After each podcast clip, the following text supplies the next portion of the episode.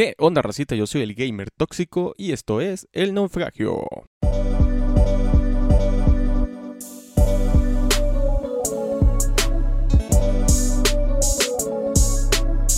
¿Qué onda, racita? ¿Cómo están? Bienvenidos una vez más a su podcast favorito, su podcast más amado, su podcast más odiado, el podcast que los va a entretener hasta que ustedes quieran, El Naufragio. Y bueno, como yo les había prometido en el episodio pasado, el episodio de final de temporada iba a ser con invitado. Y como ya, si han escuchado este episodio desde el episodio 1, una persona que he mencionado mucho desde los comienzos es a mi mejor amigo Hunter. Y con ustedes, Hunter. Hola, mucho gusto. Es genial poder estar aquí, especialmente después de tanto tiempo. sí, de hecho ya tenía rato que no nos veíamos y ahora sí. ¿Qué onda? Ya nosotros vamos a estar aquí bebiendo. Esperemos no mostrar la marca. Saludcita. porque no nos patrocinan, voy a quitar el vaso. Porque como pueden ver, Hunter está usando una máscara. Y todo es porque el concepto del naufragio cuando haya invitados va a ser que todos tengan un algo característico. Y también algo que tengo que agregar es que los invitados que vengan al naufragio van a jugar un juego. Ahorita nosotros vamos a jugar Yu-Gi-Oh! porque es una actividad que hacemos los dos, nos gusta mucho. Eh, Hunter, ¿algo quieres agregar del Yu-Gi-Oh? Pues nada, que tiene tiempo que no utilizaba las cartas físicas. Espero que todavía me quieran. y bueno, eso va a ser un concepto. Todo invitado que venga al naufragio va a jugar un videojuego y va a tener que usar algo característico o algo que esa persona quiere usar, refiriéndose al mundo friki. Ahorita Hunter está usando una máscara que la neta está muy chingona. Me la enseñó apenas hoy. Yo no la había visto. Hunter tenía muchísimas máscaras cuando lo, lo conocí en la secundaria. Imagínense, lo conozco desde la secundaria. ¿Hace cuántos ayeres, cabrón? ¿Hace cuántos ayeres? ¿Cuántos años, güey? ¿De qué edad está en la secundaria? ¿Entramos a los 13? Los 13, como ya 10, 13 años. Ajá, 13, 14 años.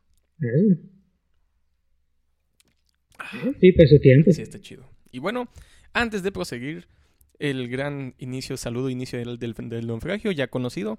Dependiendo de la hora que nos estén escuchando, buenos días, buenas tardes, buenas noches y buenas madrugadas. Y bueno, como ya lo vieron en el título, vamos a hablar de un tema... No es nada nuevo el tema, ¿estás de acuerdo conmigo? No es nada nuevo.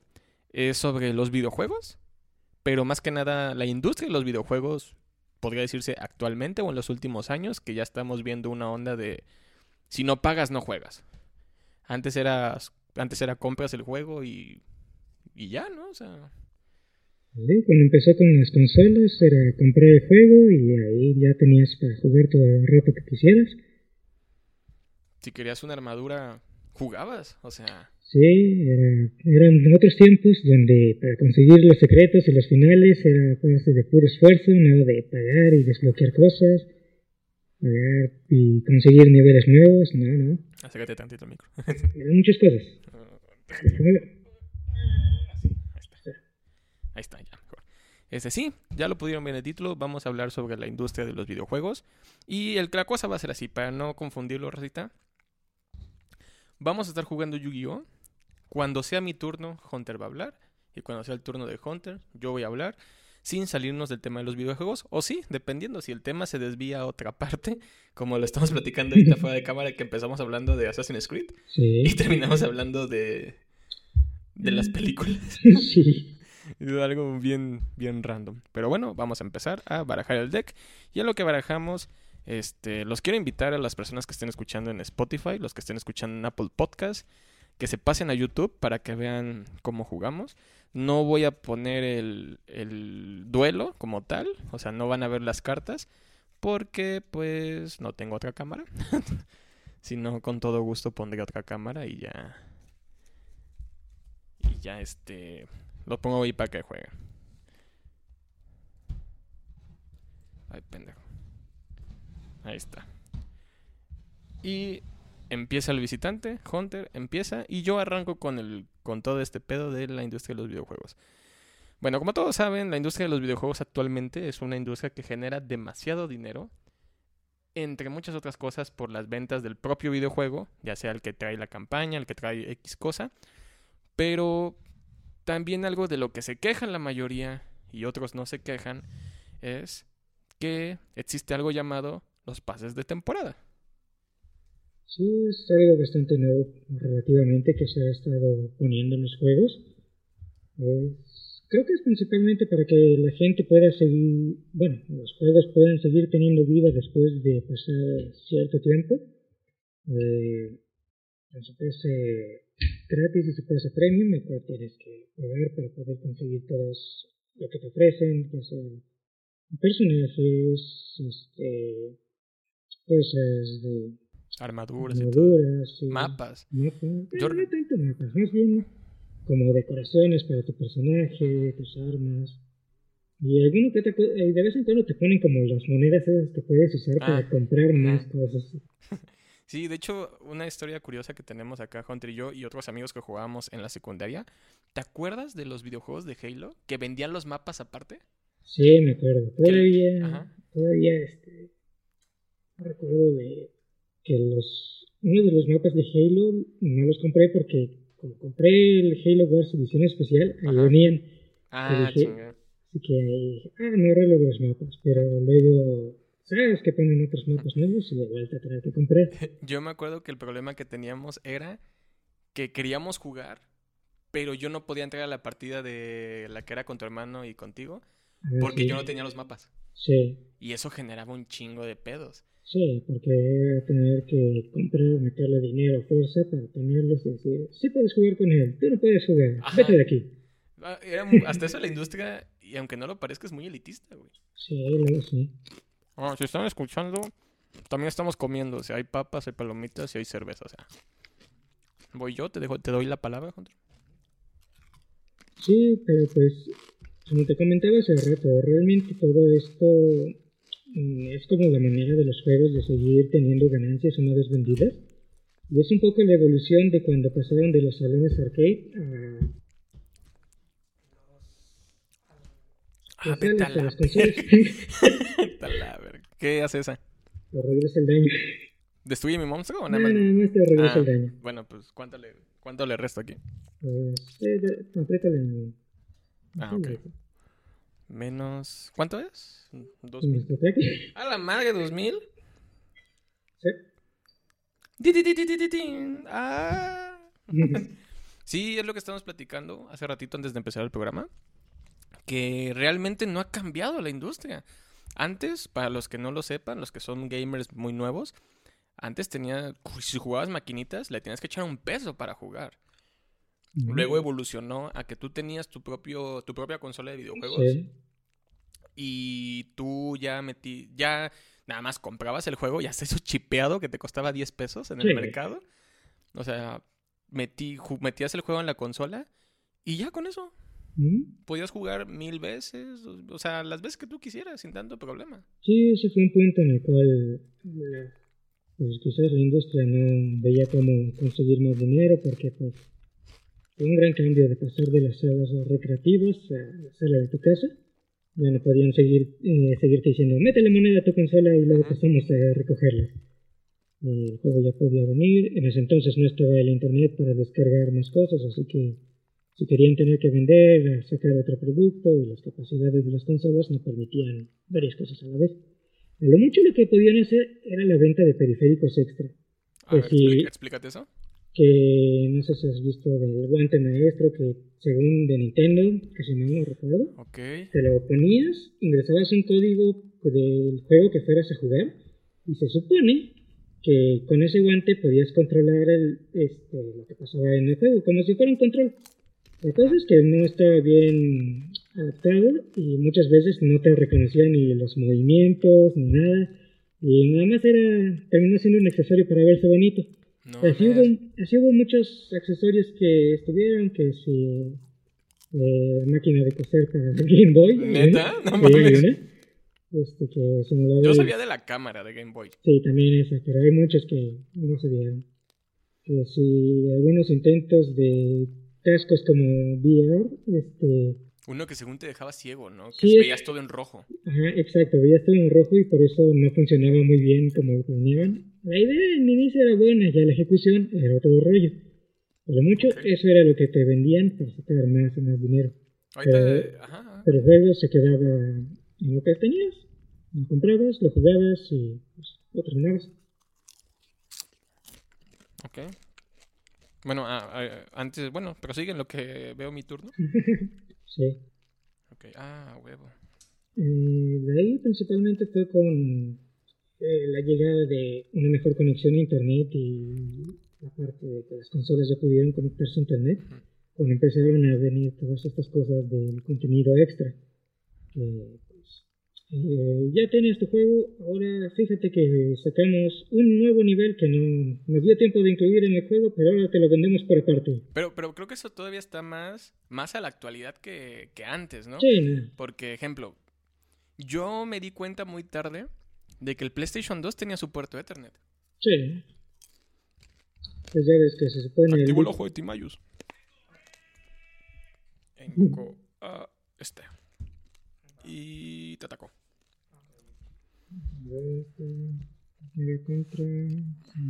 Bueno, lo que Hunter ve el efecto.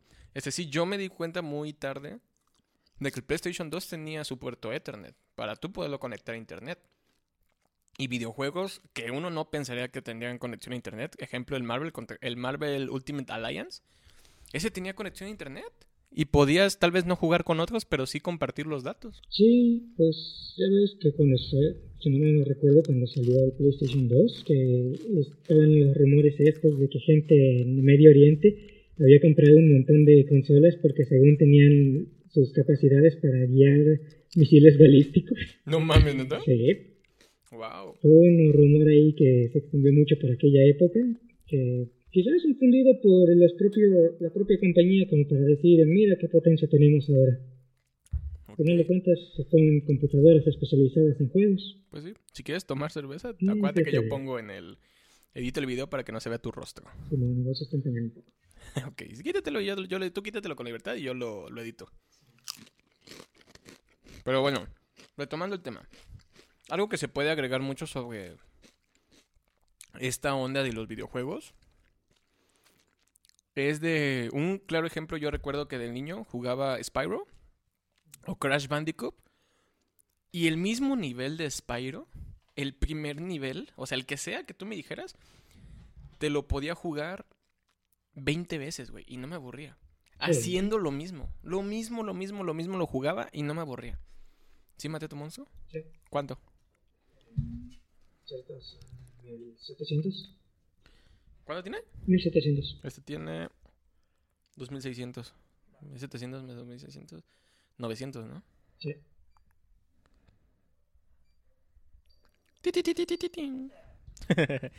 este sí, y algo que he visto, esa, ese efecto no pasa con videojuegos de ahorita. Ejemplo, yo te puedo decir Assassin's Creed. Yo estoy jugando, el último que jugué es el Valhalla. Que ahorita tú me vas a decir de Assassin's Creed algo que platicamos, que le diste, le diste el clavo en la plática del Assassin's Creed. Pero el Assassin's Creed el Valhalla es un juego, puta madre, que te tardas 20 horas en, completar, si no es que más. Pero cuando lo acabas, ya hasta ahí queda. Una, porque no puedes jugar misiones de la historia que ya jugaste, que se te hicieron muy chidas. Y otra, porque ya no hay nada más. Sí. Y es algo que, que los juegos de antes sí tenían. Terminabas de jugar Crash Bandicoot. Terminabas de jugar, este, no sé, mmm, Spyro. ¿Qué otro? Pepsi Man, güey. Pepsi Man, que eran, ¿qué? ¿10 niveles? ¿11? Que era exactamente lo mismo. Correr para, para adelante. Y ya. Pero te apuesto que Pepsi Man te lo acababas y te lo volvías a acabar y te lo volvías a acabar y te lo volvías a acabar. Yo el juego más antiguo que, de que tengo memoria que jugué es uno muy simple para Windows este, 98 que se llama Gorilla Bus. Wow, ¿cuál es ese? Es, este, ya luego leyendo, investigando, se supone que era como para aprender un poco cómo funcionaban algunas cosas de la computadora en cálculos. Okay. El juego era simple. Tenías un gorila de un lado de la pantalla y otro gorila de otro lado de la pantalla. Tú eras uno de ellos. Tenías que meter este, unos datos para así calcular dirección del viento, que ahí podías ver con nubecitas, banderas, este, altura, porque estaban en el medio de edificios y cosas de ciudad. Ajá. Y una vez que los metías, eh, el gorila lanzaba una banana, este, tenía que impactar con el otro gorila para que explotara y ganara. Este, me tardé, me tardaba horas jugando ese juego y era lo único que se tenía que hacer. Digo, también estaba muy pequeña, pero Ujú, ujú, Sí, sí, sí.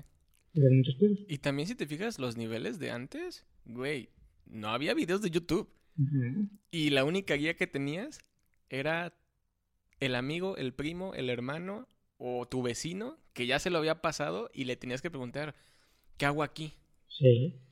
Ahorita, si, tenías recursos, comprabas alguna revista que te dijera. Yo me acuerdo que tú comprabas la revista Xbox, güey. Ah, sí. Bueno, ya ten, esa sí es un salto entre los primeros y Sí, los sí, otros, sí, pero sí, sí. la idea. Sí, o sea, tú comprabas, yo me acuerdo que tú compraste la revista Xbox y un sábado viniste a jugar aquí Ajá. y traía el Guitar Hero, el Aerosmith. ¿Y qué hacíamos? Jugábamos los que era la demo, era la demo que venía en el Guitar Hero, en, la revista. Xbox. Hasta eso, con una demo de pocas canciones era suficiente. Ajá, y, te- y podías tocar la misma canción chingos de veces. Que hasta eso, como tú dices, sí es un salto generacional porque ya era Xbox 360. Ujú. No era ni maquinitas y no era ni PlayStation 1. Sí.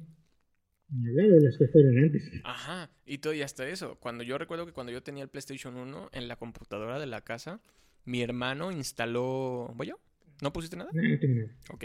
Este, mi hermano instaló este un emulador. Ah, sí, sí. ¿Qué nos puedes decir de los emuladores? Los buenos emuladores. La salvación de aquellos que no tienen dinero o cuando quieres jugar algún juego que ya está muy antiguo. Exactamente. Una cosa con los emuladores es de que algunas compañías, por ejemplo, principalmente Nintendo, Ok. sí estuvo teniendo algunos problemas con algunas páginas que suministraban los ROMs, que son los que se utilizan para jugar en los emuladores, los juegos. Este, por cuestiones de licencias y todo eso, los estuvieron tirando varias páginas de las que eran más utilizadas por- Ok, ok. porque no permitían que sus juegos, no podían permitir que sus juegos estuvieran así. Digo, por una parte es entendible, pero este, por otra parte ya hay mucho tiempo entre que esos juegos salieron, eso- muchas de esas consolas ya son muy antiguas, ni siquiera se venden tan fácil en el mercado que, que ellos tienen, que ellos manejan actualmente, Ujú. y a veces puede ser como una opción para poder volver a jugar algunos juegos que pues, no sacan ni nuevas versiones ni, ni adaptaciones de esto de retrocompatibilidad, Compatibilidad. que les llaman, de que dicen, tienes este juego de esta consola, qué bien, alégrate, ahora puedes jugarlo en esta otra consola más actual. Ok. Y por ese lado sí está como medio gacho que te los quiten. Pero ah, tocaste algo muy importante. Tocaste algo muy importante. Que se quejaban las empresas. Pero ¿cómo le hacía una empresa para saber? De, de entrada, ¿cómo lo hackearon en teoría? Porque pues, no es hackear, ¿no? O sea, simplemente es como descargar un videojuego y subirlo a una página. ¿Cómo lo hacías? Pues es principalmente, al final de, juego, de cuentas, los juegos son archivos de- Ajá. de computadora. La única cosa es tener idea de qué es lo que estás haciendo. Pues lograr copiar toda esa parte del archivo, la programación y todo eso a una computadora y adaptarlo a un formato que te permita abrirlos con estos emuladores. Pero hasta eso a mí me tocaron los emuladores de Basto, ¿eh? Este, hasta eso a mí me tocaron los emuladores de, de juegos de Nintendo 64, que son que Mario Bros. O sea, Sí. ah, perro, el mazo mágico. este, les recordamos, Racita, antes de proseguir, si están escuchando esto en Spotify, pásense a YouTube, busquen así el nombre del episodio tal cual. Este, y Saludos. Este, busquen el episodio tal cual y van a poder ver cómo estamos jugando Yu-Gi-Oh!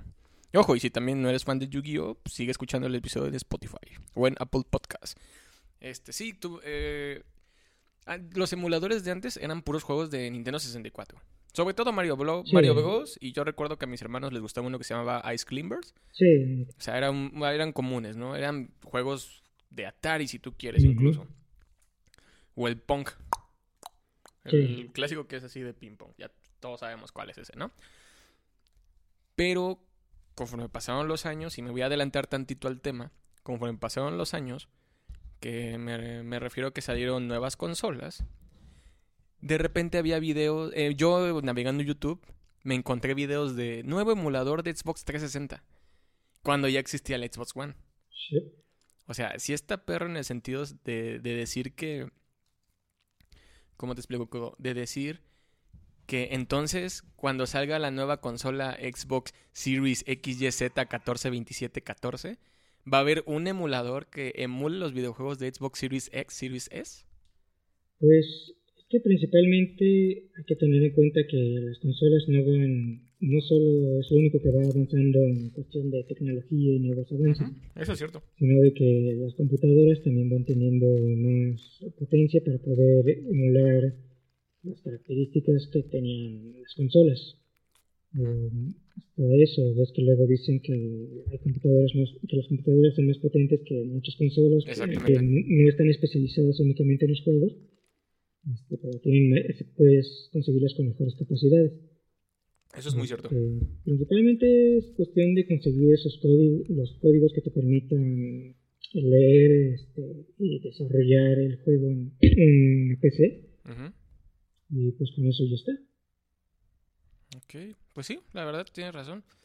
Pero, bueno, retomando, bueno, tomando en cuenta tu argumento de que no solamente las tecnologías de ingreso, no solamente las tecnologías de creación de contenido evolucionan, sino que supongo que también las capacidades de transportar contenido viejo a emuladores.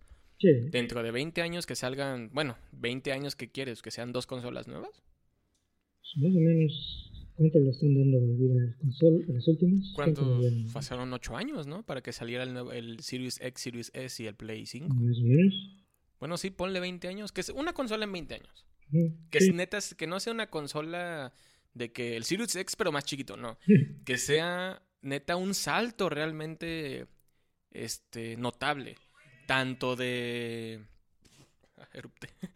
O sea, un salto notable en el sentido de gráficos, de velocidad y, bueno, de todo lo que conlleva. Que hasta eso, bueno, ahorita lo tomamos de nuevo. O sea, cuando salga una nueva, un nuevo formato de video 7K, Sí. todo lo que sea 4K va a ser, puta, obsoleto. Sí, Las nuevas generaciones van a ver algo 4K y van a decir, no mames, que eso jugabas esto. Yo ya juego esto en holograma. O sea, ¿sabes más o menos a lo que, me, a qué me refiero? Eh, y también en el modo de decir que, puta, ¿de dónde salió tanto pinche mosco? este, también la cosa de decir de, o sea, yo pendejamente compré ahorita el Halo Infinite cuando dentro de tantos años tal vez pueda jugar Halo Infinite en un celular de, de nueva generación. ¿Qué digo? Está encaminado a eso. Sí. Un- tú, tú y yo hemos jugado Halo Infinite, tú desde tu consola y yo desde mi, mi Xbox. O sea, no hay tanta diferencia. Ajá, exacto. Dijiste consola. Ah, tú desde tu computadora y yo desde mi consola, ¿no? Sí. Este, de ese free to play, o que ahorita hablaremos también de ese concepto de como Fortnite, de que yo ya puedo jugar con los de PlayStation. El crossplay. Crossplay, exactamente. Pero bueno, este es mi turno, pongo este en defensa. Y se me fue el pedo, güey. Eh, bueno, vas tú. Y también ahorita en lo que recupero el pedo. Sí. También hablando de más o menos una situación de que todo ya va encaminado a que vamos a usar menos el sentido de, de controles. Ahorita, ejemplo, PlayStation está yéndose por la fin, bueno, no está yéndose o no lo está demostrando, de se, se quiere ir por la finta de realidad virtual. Sí. ¿Qué tanto va a afectar eso en la forma de jugar, güey? Porque te digo, de- las nuevas generaciones van a ver un pedo, o sea, y, y siendo muy optimistas, un pedo holográfico. Sí. Siendo muy optimistas, muy optimistas. Si no te estoy hablando de 5 años, 10 años, te estoy hablando casi de 30, 40 años. Cuando literal ya tengas tu, hasta eso, o incluso en lentes, que puedas jugar videojuegos. Y van a ver todo lo que nosotros ahorita vemos como chingón, lo, vas a, lo van a ver obsoleto. Pero hasta Sí. eso. Y quiero, ahorita dije como chingón y me gustaría haber hecho comillas, porque ¿cuántas, y tú lo sabes, cuántos videojuegos no nos los han vendido, nos los han vendido como la octava maravilla del mundo y no lo son? El claro ejemplo, Cyberpunk. Oh, Cyberpunk. Cyberpunk, yo la neta te lo juro, le tenía un chingo de fe a ese juego. Oh, y un montón de gente. Sí, hasta eso. Creo que nunca escuché a nadie de, este, decir que no le tuviera fe al juego. Digo, este, incluso tenía un compañero Ajá. Este, que apoyaba a Cyberpunk con que se retrasara el tiempo suficiente para poder salir bien. Yo también estaba de acuerdo con si, eso. te, si te dabas cuenta, él, él me lo comentó, eh, cuando decían, sacaban algún nuevo avance de Cyberpunk, no decían próximo a tal fecha, decía próximo a cuando esté, a cuando esté terminado o algo así Ujú. decía. Este, y si hubiesen continuado con eso, entonces hubiesen sacado una maravilla. Ujú, Exactamente. Y ahora, racitas, se estarán preguntando, ¿por qué Hunter está en este episodio? Hunter diseña videojuegos. O sea, tienes el conocimiento de, bueno, de diseñar un personaje, etcétera, etcétera. Todo O sea, tú, ajá, tú, tú sabes todo el proceso. Y sabes que no son chilaquiles, no son, en- no son este, como, no, no son este, enchiladas, perdón. Sí, pero chilaquiles son, ajá, no son ni chilaquiles ni enchiladas. No es fácil. Y tienes toda la razón. Créeme que, güey, yo compré el Cyberpunk cuando lo anunciaron en el E3, que salió Keanu Reeves. Sí, Cuando vi el- ese tráiler dije, no, ya, lo tengo que, lo tengo que apartar. sí, sí, tenía todo para hacer un Tenía excelente todo, juego. exactamente, tenía todo para hacer un excelente juego. Yo fui al Gamers, Game Planet, que ahorita es lo mismo, literal. Son la misma empresa, Sí, nada más diferente nombre, mismo dueño. Este, yo fui y lo aparté. Y de ahí cuántas veces no se retrasó. sí, Y créeme que yo estaba, como tú dices, si lo hubieran atrasado, es más, si hubiera salido este mismo año, este mismo mes, este mismo día, sí. y lo hubieran sacado como ya está ahorita, yo no me hubiera quejado. No, no, Porque ahorita ya está. Ahorita la neta no sé si lo has visto. No, Está muy no. bueno. O sea, ya mejoraron las gráficas, ya hay carros voladores, ya no hay tantos bugs. Sigue habiendo, pero realmente qué juego ahorita no tiene bugs, realmente. Sí. Está muy bueno. Pero cuando salió sí fue sí, un, un cuate, me acuerdo que me había dicho que era una joya bugueada. sí, Porque él lo compró y él tenía Xbox One. Y dice que literal no, no funcionaba, güey. Se le trababa mucho, se le, la misma consola lo sacaba. Yo lo compré pues, y cuando lo compré yo ya tenía la Series X y no. O sea, se veía bien, pero hasta ahí. Y había muchísimos bugs, muchísimas fallas, muchos problemas de que te, atorabas en un nivel. atravesabas el suelo, los autos aparecían de la nada. El- me encanta el meme, el video del meme de que está un señor en silla de ruedas, sí, dispara y el güey sale corriendo. que hasta decía, Cyberpunk hace milagros. sí, Pero bueno, ahora, dando este tema de que, de que el juego salió mal y si lo hubieran atrasado no hubiera habido pedo, gracias. vámonos a un salto al pasado. Ajá. Si salió un videojuego de PlayStation 1 o- y hasta PlayStation 2, ahí no era de que te doy, te doy el juego y dentro de un mes te doy un DLC. No, ahí era, te doy el juego y si quedó bien, quedó bien gracias a nosotros. sí, Y si quedó mal, quedó mal por culpa de nosotros. ¿Sabes a lo que me refiero, no? sí, O sea, ellos te venían un videojuego. Y si era, si estaba chingón, era de que, güey, está muy chido. Y así lo sacaron. No sé qué tengas tú que agregar de eso en lo que yo veo mi jugada. Sí, pues ahí mm, creo que tenían un poco de desventaja en que si ocurría algún problema, pues así te- se tenía que ir.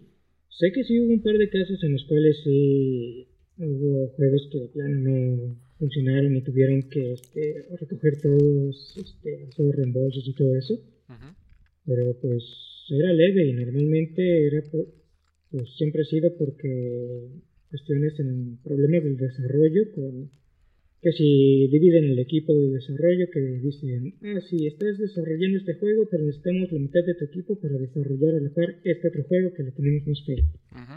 Esa es otra, ¿eh? pasó así algunos de los Silent Hill si mal no recuerdo Ok. Debe ser de los últimos, porque los primeritos sí, son, sí los últimos son joyitas. este así a varios juegos ahorita tienen como un poco más este salvavidas de que dicen ah tiene todos estos problemas pero no importa Lo vamos a arreglar. No importa porque ya tiene el parche del día cero que tienes que descargar al instante de jugar de pon- jugar por primera vez este juego. Esa es otra, güey. Los, los de la prensa, en teoría, lo juegan antes. Sí, O invitan a ciertos, no tanto prensa, sino youtubers o Sí. influencers. sí, lo Los que- invitan y juegan antes y ellos te dan la reseña del juego, ¿no? Pero dices algo muy cierto. Siempre está el parche del día cero Sí. o del día uno. Que pones el juego y en lo que se instala ya te estoy dando lo que nos dijeron que estaba fallando y ya lo estoy tratando de arreglar y hacer eso tratando. Sí.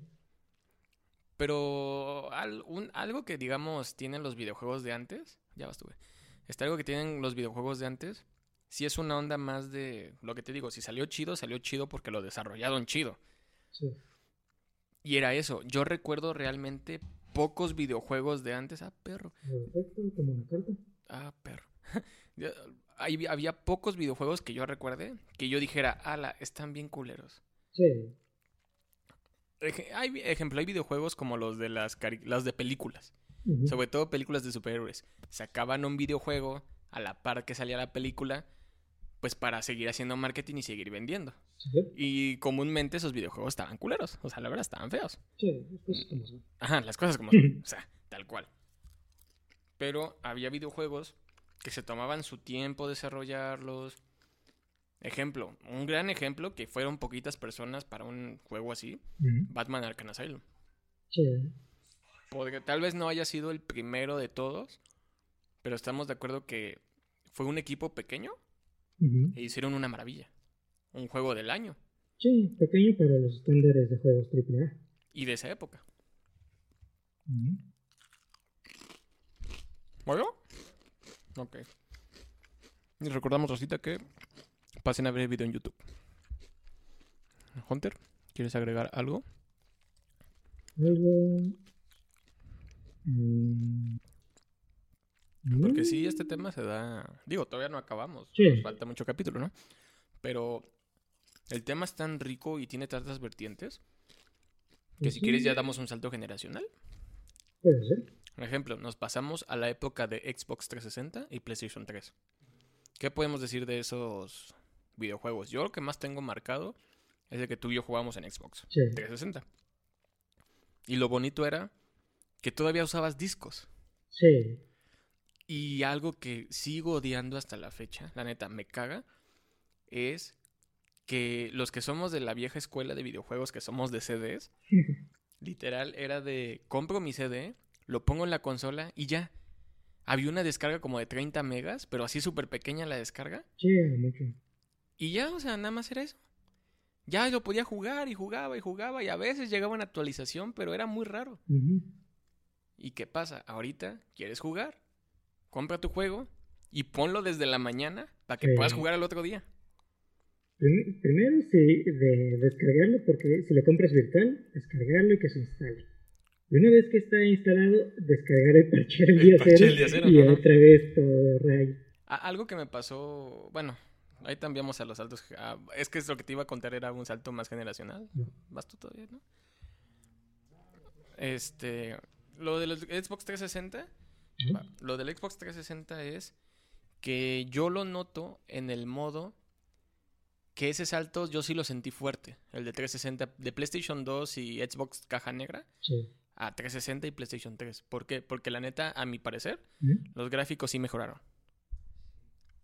Pues fíjate que yo lo sentí aún más porque la única consola que tuve antes del 360 fue el PlayStation 1. No, yo- tuve yo de las, no tuve de las intermedias del 2 ni nada de eso. Ok, yo tuve. Que yo pasé del PlayStation 1 al Xbox 360. Ok. No compré Play ni nada porque pues en aquel entonces no, no estaba tan... Sí estaba metido en los juegos, pero con los que tenía y veía ahí, pero no tanto de, ah, ahora salió este nuevo juego, debo jugarlo, ahora salió la secuela de este, debo jugarlo. Este, fue como un periodo en el cual no estuve tan presente con los juegos hasta que, pues, pasado cierto tiempo, este, una vez fui a rentar consolas ahí, no juego en creo que Blockbuster debo haber sido. Ah, creo que en Plaza Américas tenían un local donde rentabas consolas y ahí este, te ponías a jugar. ¿A poco? Ajá. Sí, creo que, sí, creo que fue. Y pues, en ese entonces, en la secundaria, ya ves que sonaba mucho Halo y todo eso, y dije, sí, ¿por qué no? Vamos a jugarlo. Y después de eso me gustó, y más o menos por fechas de Navidad, fue que conseguí de 360. Ujú. Este, así que sí, fue un salto más grande en cuestión de los gráficos. Digo, igual nunca he sido gran fanático de los gráficos. Para mí, la jugabilidad es más importante que los gráficos. Claro que Los sí. gráficos son importantes 100% de acuerdo. si te van a ayudar a la historia, a la jugabilidad, a, a lo que quieras, pero que vaya a apoyar el juego. No que eso sea todo. Juego, no película. Exact- exactamente. Eso, ese tema lo vamos a tocar en, lo, en la actualidad. Pero Sí. estoy totalmente de acuerdo contigo. Yo recuerdo que cuando compré el PlayStation 2, Ajá. que sí fue yo, tenía el PlayStation 1, compré el PlayStation 2, y el PlayStation 2 traía el juego de King Kong de la película, de Peter. Jackson. Y yo sí, bueno, yo estaba acostumbrado a jugar Pepsi Man, que estaba todo cuadrado.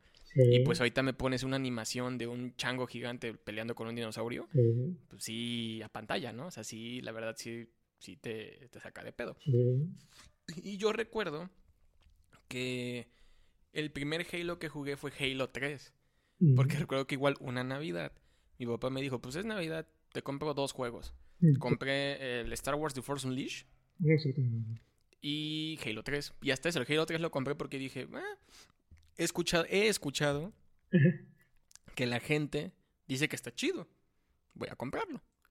Y hasta eso era ese juego de que, ah, luego lo juego.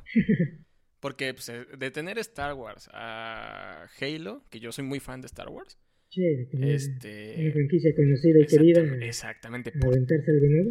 exac- exactamente. O sea, ya teniéndolo conocido, pues ¿para qué dejarlo conocido e irme por algo que no conozco, no? Que hasta eso siento que ese, ese es un gran problema en general de la gente y de, Sí. y de todo lo que quieras, tanto de, de series, películas, música sobre todo y videojuegos. La gente prefiere irse por algo que ya conoce y le tiene un poquito de miedo a tocar algo desconocido. Sí, bastante. Y a veces, pues pasa de que si con, tocas lo desconocido, en este caso yo agarré el Halo, que no era conocido para mí, te puede gustar. Y a mí me gustó mucho Halo, Sí, que provocó que luego jugara, y hasta tú me lo prestaste el 1 y el 2, sí. este, jugaras el 1, jugaras, jugaras el 1, jugaras el 2, y ya entendías qué pedo con el 3, porque el 3 se supone en ese momento, gente, este, era el final de la franquicia, de la trilogía, era el final, y Sí. ya, hasta ahí.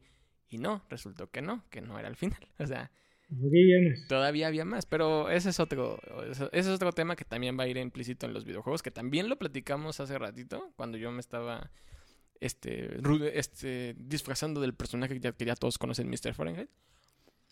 Pero bueno, los gráficos eran chidos en Halo, Sí, pero la jugabilidad también era chida. sí. Y la historia estaba chida también. Y realmente creo que lo que, la- lo que atrapaba, o lo que me atrapó a mí, es lo que tú bien dijiste. Jugar bien. Era un juego fácil de jugar, era un juego muy versátil. Sí, No le prestaba bastante atención a los gráficos, la verdad. Sí, y una cosa que luego también siempre he pensado con los gráficos, que luego te los ponen así de, mira, y aquí estás viendo cómo cae la gota en el rostro del personaje, puedes verle hasta los poros, y tú con tu vista ahí, apenas, Ah. puedes, apenas sí puedes ver de, Ah, no, pero, pero a ver, espérate, espérate, espérate. Pero es que tú no lo ves porque tú no tienes una tele chida. Si lo estuvieras viendo en una tele ultra 4K tamaño mis huevos, ahí sí lo ves bien. sí, pero aunque lo tengas también el ojo humano no capta tanto. Exactamente, exactamente. O sea, a mí me también, incluso lo pueden ver Racita en el, en el episodio anterior que se llama Vender Humo. Que la empresa te va a vender que el videojuego se ve, que se ve perfecto. Pero siempre y cuando tengas la consola más rápida, la Sí. consola más potente y la televisión más potente. Y si es en línea, la conexión a internet más potente. Ni se diga, ajá, casi casi tienes que estar con el con una pinche modem de tamaño así ultra de gabinete y estar conectado ahí y con cable, o sea, porque la verdad no te da, o sea, Juegos de primer mundo. exactamente, juegos de primer mundo, exactamente.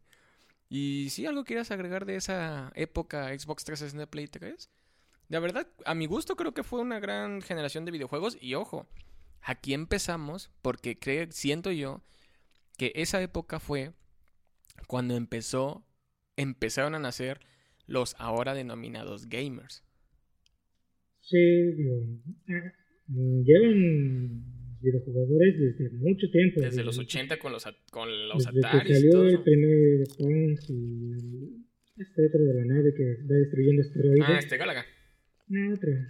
Que empezó como en una computadora de radar o algo así. Sí, es una historia muy antigua. Pero eh, no era tan popularizado en los grupos grandes de gente eh, jugar los juegos. Era como para... Como tú y yo jugando Yugi, que era para gente rara, freak. Sí, un poco los, Nosotros en la secundaria. los marginados, Los que no tenían más amigos, podían desestresarse. Los que no tuvieron novia en secundaria. eh. Sí. sí. Sí, este, pero sí, porque como tú lo dijiste, gamers ha habido desde el primer videojuego que se creó. Hubo un grupo selecto de personas que lo Pero jugaron que me gustó. Y que platicaban, que hacían foros de que ven a mi casa, te veo en tu casa, vamos al puestito de allá a jugarlo, etcétera, etcétera, etcétera. Estamos de acuerdo en eso, ¿no? Pero yo incluso, este, yo tenía el Play 1 en la primaria y yo platicaba con mis compañeros de los juegos de Play 1. Sí, Los juegos de Dragon Ball, los juegos de Spyro, el juego de fútbol, el que tú quieras. Sí. Pero no estaba, con, no estaba denominado, no estaba hecho el término gamer. No, al menos aquí en México no tanto como quizás en algún En Estados lado. La Unidos, historia ¿no? siempre ha sido, siempre va a diferentes ritmos en diferentes países. Pero aquí no tanto, y más con esto de que decían que los videojuegos causaban problemas de violencia. De eh, dislexia, epilepsia, eran del diablo y te maleducaban, ¿no? Ajá. Había muchos estigmas en cuanto a eso, porque pues, la gente teme lo nuevo, como muchas empresas de los juegos no eran, no son originarias de aquí de México, este, sino que Uy, cabrón. La salvé. que Castlevania viene, Es japonesa, ¿no? viene de. Japón, este, así que tienen eh, idea de cómo tratar ciertos temas de formas distintas, pero llegan aquí con una población súper religiosa y que Exactamente. te ponen, ah, es este, un vampiro, ah, te enfrentas a la muerte. Hay muchos miedos en cuanto a eso. Es como que fre- este, frenaban un poco,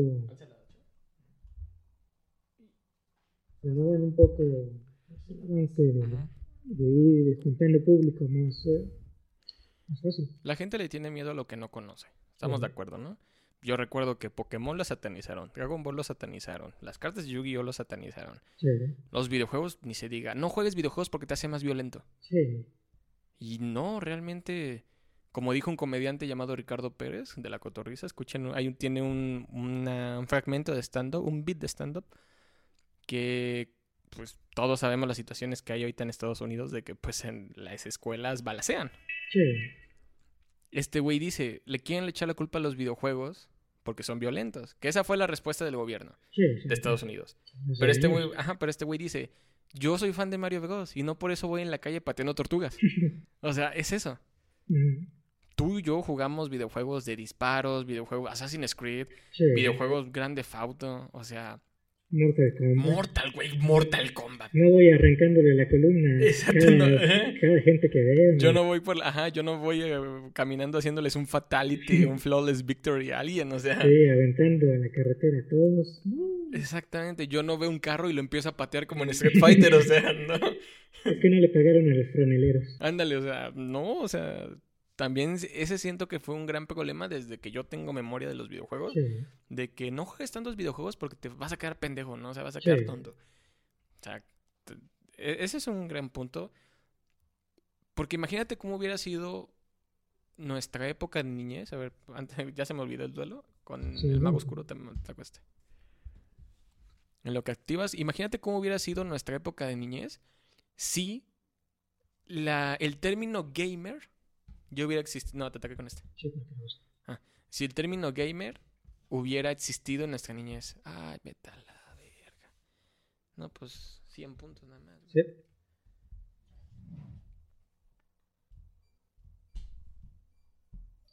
Ah.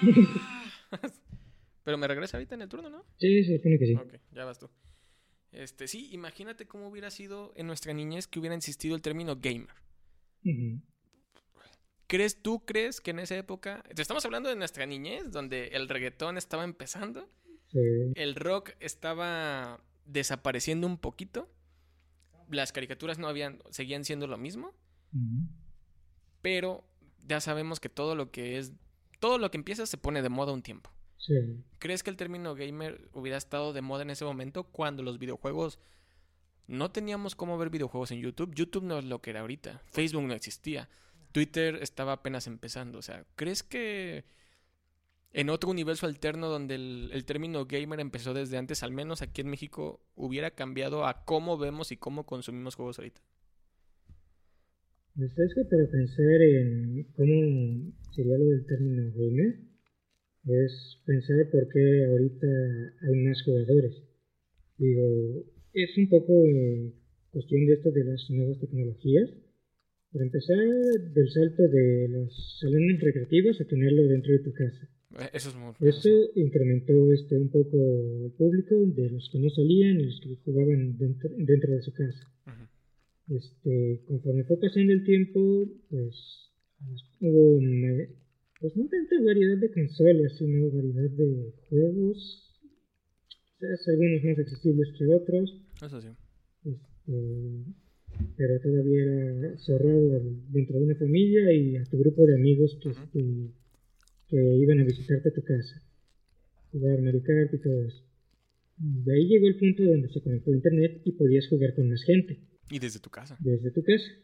Este, ya no solo jugabas con tu amigo de salón en la escuela, sino que podías jugar con alguien de tu misma ciudad y descubrías que vivía cerca y ya hacías amistades. Hacías nuevas amistades, ajá. Este, después de eso, eh, un gran punto que creo yo es eh, la capacidad de jugar tanto en dispositivos móviles como en computadoras, porque antes estaba limitado a consolas que pues, son aparatos solamente para juegos Ahora, ¿quién no tiene un celular? ¿Quién no tiene una computadora? Exactamente. Cuando empezaron a hacerse más juegos que fueran más accesibles, más accesibles a esas plataformas, más gente podía jugar sin necesidad de decir, ah, tengo que comprar una consola así de, ah, tengo una computadora y ahora acaban de sacar este juego que se ve bueno, nunca me había interesado comprar una consola, pero estoy aburrido, voy a darle una oportunidad a este juego. Y con el celular lo mismo tengo, tengo, un celular, mira, estoy aburrido en, lo que espero. voy en el camión, ¿no? En el camión. Eh, voy de viaje en tal lugar. Y ahí fueron empezando hacer pues, más gente que le llamara la atención los juegos. Y de ahí algunos se quedan como en esos niveles de juegos para móviles en los cuales nada más es el rato que van en el camión y están esperando en el dentista. gente que ya le interesa juegos más grandes y que requieren un poco más de tiempo y atención. Exactamente, sí. Y ahorita dijiste algo muy importante que es la accesibilidad. O sea, realmente, en nuestra época de niñez, de, si quieres tomar cerveza y comer, acuérdate que yo, que lo, yo lo puedo editar, ¿eh? o sea, para que no se, no se vea tu cara. Este... Sí, sí, sí, bastante. En la época de cuando nosotros éramos niños, realmente no era de a huevo, que, o sea, no era de, de primera necesidad que tuviéramos una, una consola de videojuegos no era de huevo. Ese era un gusto que cuando eras niño te daban tus papás, ¿no? De que quiero tener un videojuego, papá, cómprame un videojuego. Ah, sale, ¿no? Pero ahora, como tú dices, yo siento que en la actualidad algo de primera necesidad si es mínimo una computadora y un celular. Sí. Y más ahorita con lo del cómo le pegó la pandemia al mundo. Sí. Pues cómo ves toda esta onda de que pues las clases ya son en línea este, ya es de huevo que tengas una computadora e internet. Y ya teniendo mínimo toda esa onda de computadora e internet, pues como tú dices, eh, tengo la computadora, vamos a ver si le cabe este juego. Sí. O sea, sí es un cambio más cabrón, ¿eh? Sí, pues sí es lo que creo que si todas esas facilidades hubiesen sido antes, pues qué niño no le gusta jugar, distraerse, ver cosas de fantasía de decir, ahora soy un superhéroe en el espacio que lucha contra dragones láser. Rayos láser. Sí, pues hubiese sido otro, un público mayor, más variedad, más gente se hubiese interesado quizás. está mucho dentro del quizás. También está esta cosa, como decíamos, de los papás este, controlando mucho lo que, lo que le compraban a los hijos, diciendo, ah, esto te va a hacer tonto. Ajá, exactamente quizás si no hubiese, no hubiese estado ese punto este, de, del miedo a que traiga todo violento y la accesibilidad de que con cualquier aparato cotidiano. Una, una mente más abierta, ¿no? que con una digo, accesibilidad también de poder comprar una computadora, porque, en aquellos entonces las computadoras eran Hasta la fecha las computadoras son caras, o sea. Sí, pero ahorita ya hay computadoras baratas y te corren bastantes juegos. Mm, Eso, tienes razón, tienes toda la razón. En aquel entonces las computadoras no tenían más capacidades de lo que tienen ahora. Hay celulares que tienen más capacidades que las computadoras de antaño. Exactamente. Antes... Y eran caras. Ajá, eran caras. Yo hoy todavía tengo de las computadoras viejitas que tenían poca memoria. Sí, Y estaban súper lentas. sí. Pero ahora, como todo lo, como todo lo bueno, siempre tiene un punto, un pico. Y lamentable. Ah, culero. este, y lamentablemente llega un punto en el que tiene un declive o tiene un declive. Ah, ja, ja, ja. Ah, pues es mío. tiene un declive o o tiene un o sube más alto. Ujú.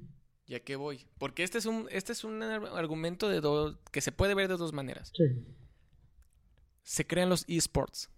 sí.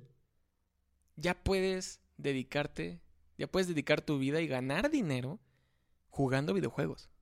Sí, darle idea completamente distinta, ya no es un pasatiempo, ahora ya es este, Bueno, antes que nada, activo la habilidad de Mahat. Cuando lo saco luego, luego, lo puedo invocar.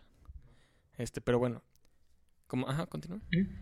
sí, ya es este, pues, mm, una actividad que dices, ahora es un nivel competitivo, porque eso tam- también eso es algo que trajo mm, pues, varios juegos y la cosa de jugar en línea, que ahora te enfrentabas a más gente, este, empezaron a poner puntuaciones este, a la hora de enfrentarte y pues hubo gente que se lo tomó de ahora voy a mejorar, voy a hacer este, 20, 20 muertes sin que me maten, este, se fue volviendo más competitivo. Es que yo siento que ha de haber habido, y sí, tuvo que haber existido una persona, una persona que se dio cuenta del negocio que se podía crear con los videojuegos.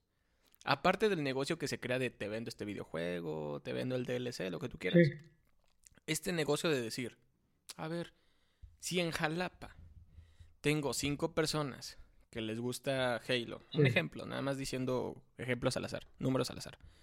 Si tengo cinco personas que les gusta Halo, voy a investigar, ah, mira, en Ciudad de Veracruz hay otras cinco personas que les gusta Halo.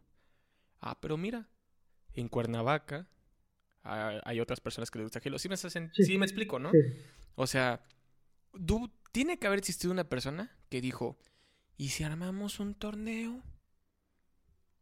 Y de ahí se crean los eSports. Los. Creo que también es un poco, podría haber ido un poco por el, el lado este de, no sé si te acuerdas de las Expo Anime que hace Ah, aquí sí, sí. en Jalapa. Creo que alguna vez fui de esas, este, Ya había concursos de y videojuegos. había concursos de videojuegos. Digo, es así como de, el juego tiene multijugador competitivo, y, y, este, Vamos a poner a estos cabrones a darse ah, la madre vamos a entre ellos. poner así de, pues a ver quién, quién se cree el mejor. Ujú. Y de ahí empieza. De ahí viendo, quizás viendo con esos pequeños concursos que pues, llaman gente, hay gente que sí tiene más capacidades, que hasta le dedica tiempo a- para, hacer, para mejorar. Ujú. Dijeron, quizás podemos llevar estos pequeños torneos a torneos más grandes. Sí, y, y- y fíjate, ni ni siquiera, no te vayas a estar, al- no te vayas en el extremo. Agarraron la idea de los deportes normales. Ay, pendejo, mira, me manché y me di cuenta. Este, agarraron el, el mismo método de los deportes normales con los videojuegos.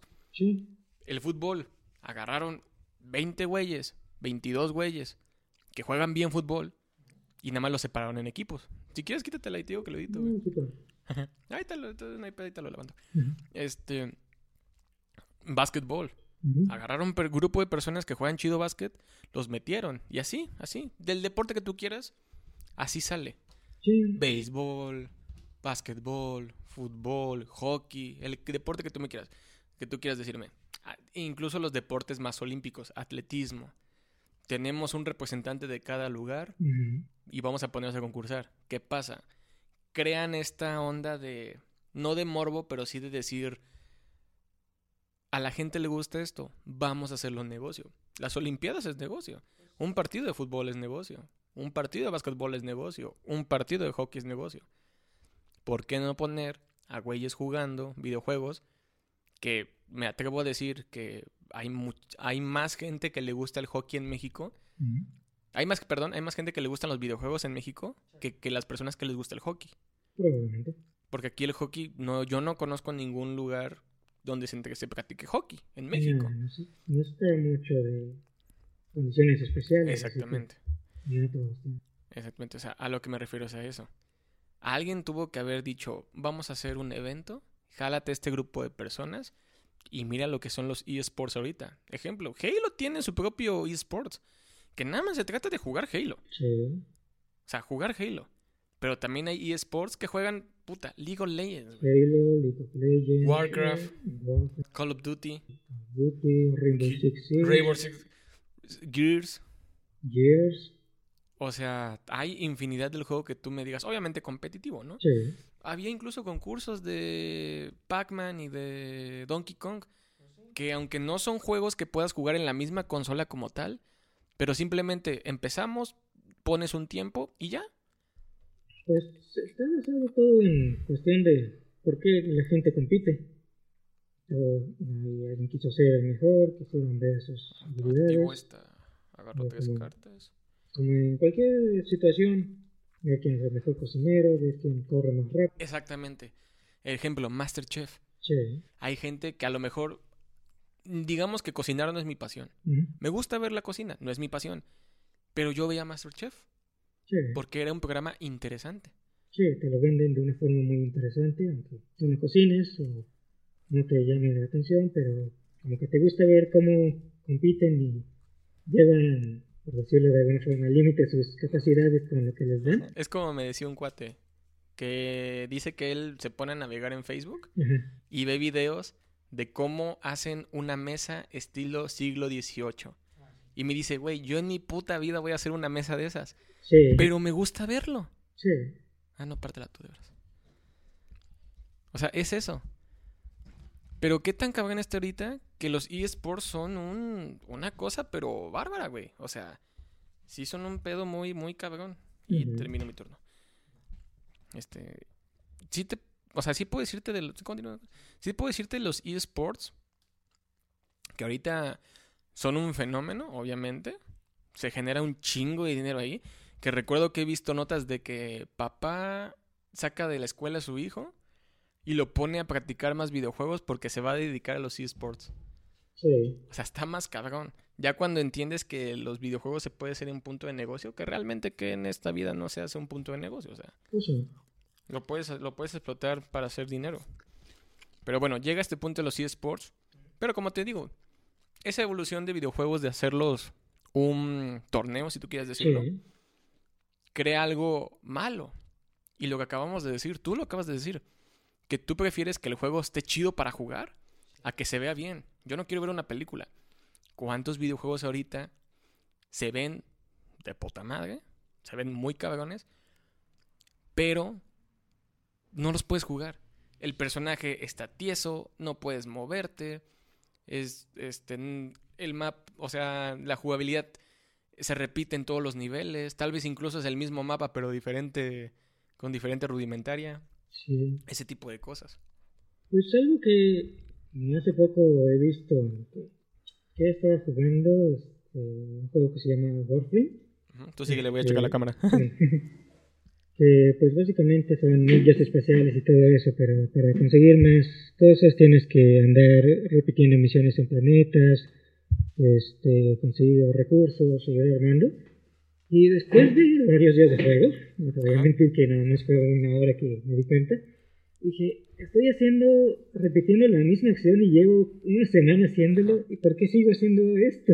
Ajá. Este, y me puse a pensar, siempre ha sido así este, en los juegos, hasta cierto punto, muchos sí, este, sigues una misma mecánica, pero tienen algo que los hace como que especiales que no te hace dar cuenta que, no sé, Mario Bros. Mario Solo, Bros. solo está saltando, corriendo hacia la... De izquierda a derecha. Sí, Pero mínimo el nivel, cada nivel tiene, Pero- tiene su gracia, ¿no? Ajá.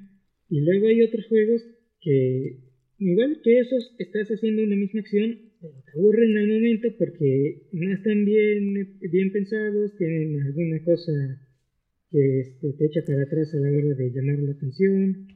Digo, no tanto dificultad, porque este, eso también tiene su nicho de gente que le- a la que le gusta, ya ves, las Sega Souls y todos esos. Sí, que esos juegos son... No te perdonan, güey. Ajá, pero es porque están pensados para eso. Ujú. Este, pero hay otros que de plano sí no están bien pensados, tienen algunos detalles y al momento ya dices, no, este ya me aburrió. Tienes razón. Y ahora, como tú dices, es- ahorita lo que acabas, terminaste con algo muy, una frase muy, muy cierta. Esto ya me aburrió. Y lo platicamos hace ratito. ¿Qué piensas? O dame otra vez tu opinión de la que me dijiste ahorita de cuándo ya es momento de dejar morir algo. Te lo, platic- lo platicamos y los ponemos en contexto, Sí. Racita. Estamos platicando y llegamos a la conclusión de que han sacado videojuegos de la- del mismo nombre chingos de veces. Yo te puse de ejemplo Dragon Ball. Sí. ¿Cuántos videojuegos no ha habido de Dragon Ball de aquí, bueno, de desde el Atari o desde el Nintendo 64 hasta ahorita? Assassin's Creed.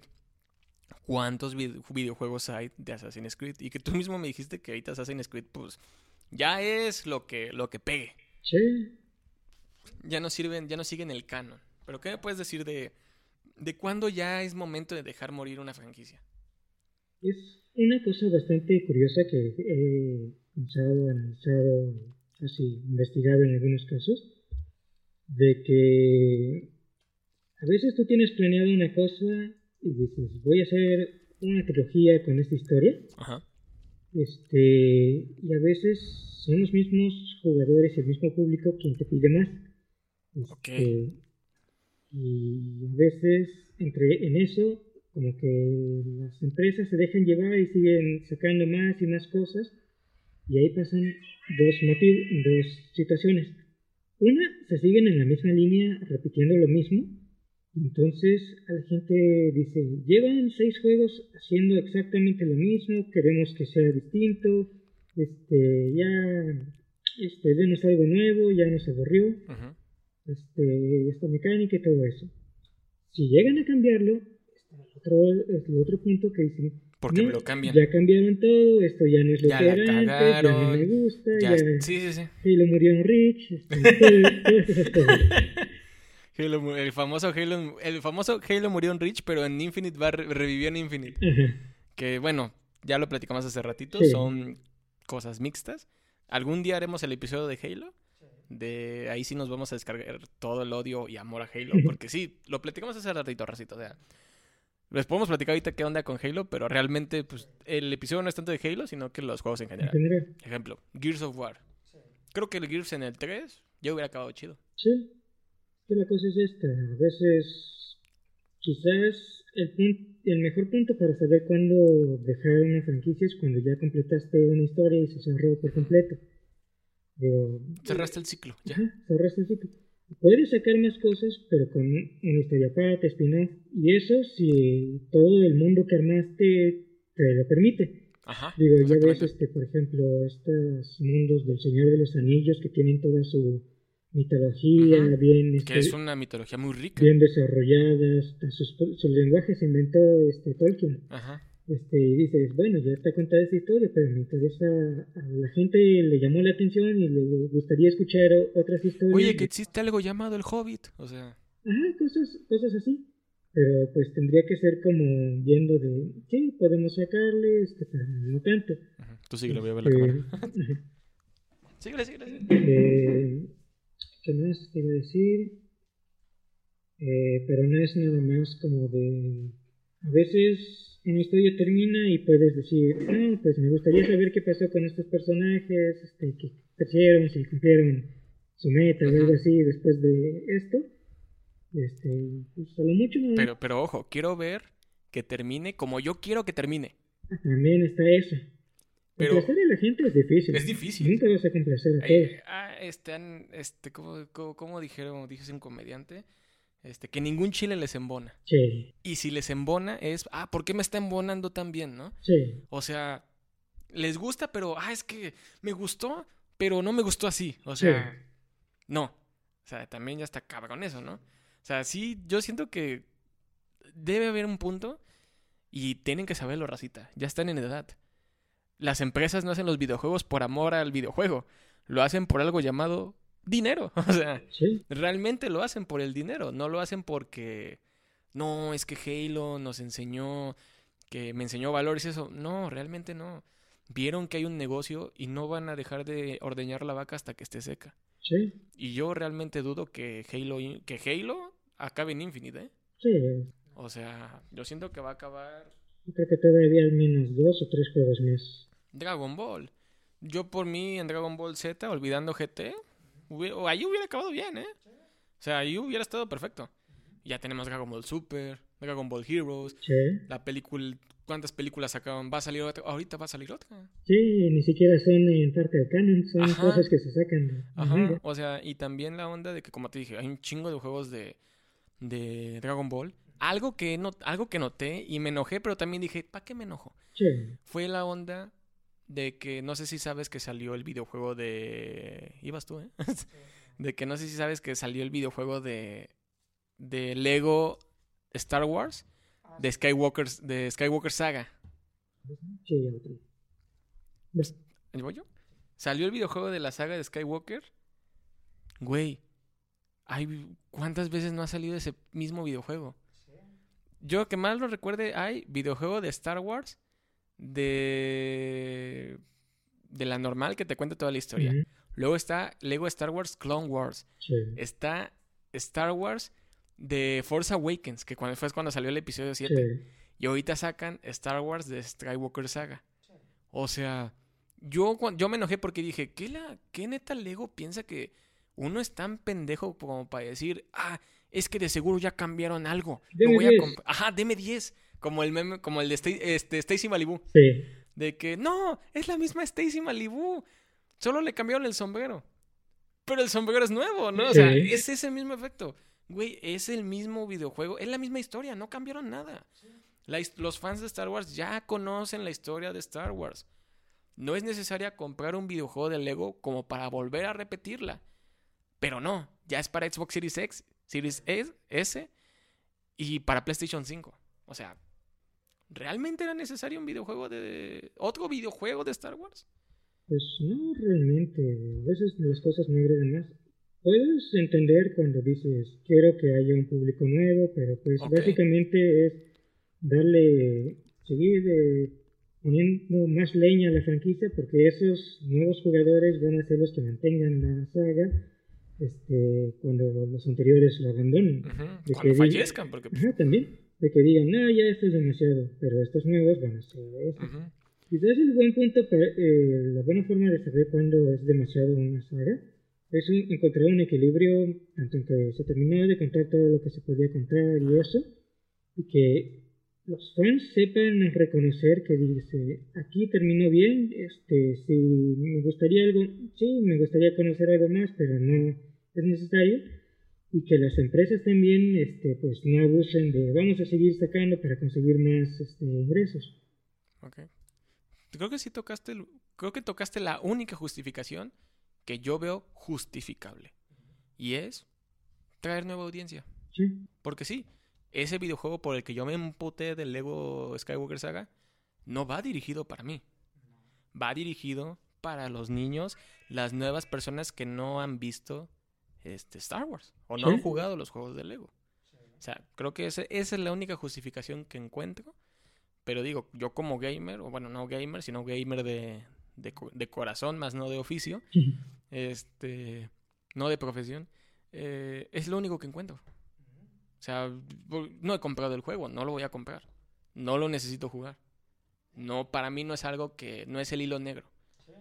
No es un, este, Elden Ring, ¿no? Sí. O sea que, que hasta eso. Ahora vamos a tocar el tema, ya más o menos para ir cerrando el episodio, que igual no vamos a trabar todavía, pero ¿cómo identificar en qué debo gastar mi dinero? O sea, esto ya más que nada es, un, es algo más ambiguo, porque entre gustos se rompen géneros. Sí. O sea, a mí me puede gustar un... pero ahorita no, no, no es la verdad, pero a mí me puede gustar un FIFA, a ti te puede gustar un Elden Ring. A mí no me puede gustar Elden Ring y a ti no te puede gustar FIFA. O sea, entre gustos se rompen géneros. Pero a mí realmente sí me llega a molestar que también las empresas piensan que pues uno es pendejo y va a comprar todo. Y te lo pongo de ejemplo. Elden Ring, yo ya lo, yo ya lo tengo, ya, ya lo compré. Me costó 1200 pesos en la, en la tienda Xbox. Sí. Estamos de acuerdo que ese es el precio que varía ahorita, ¿no?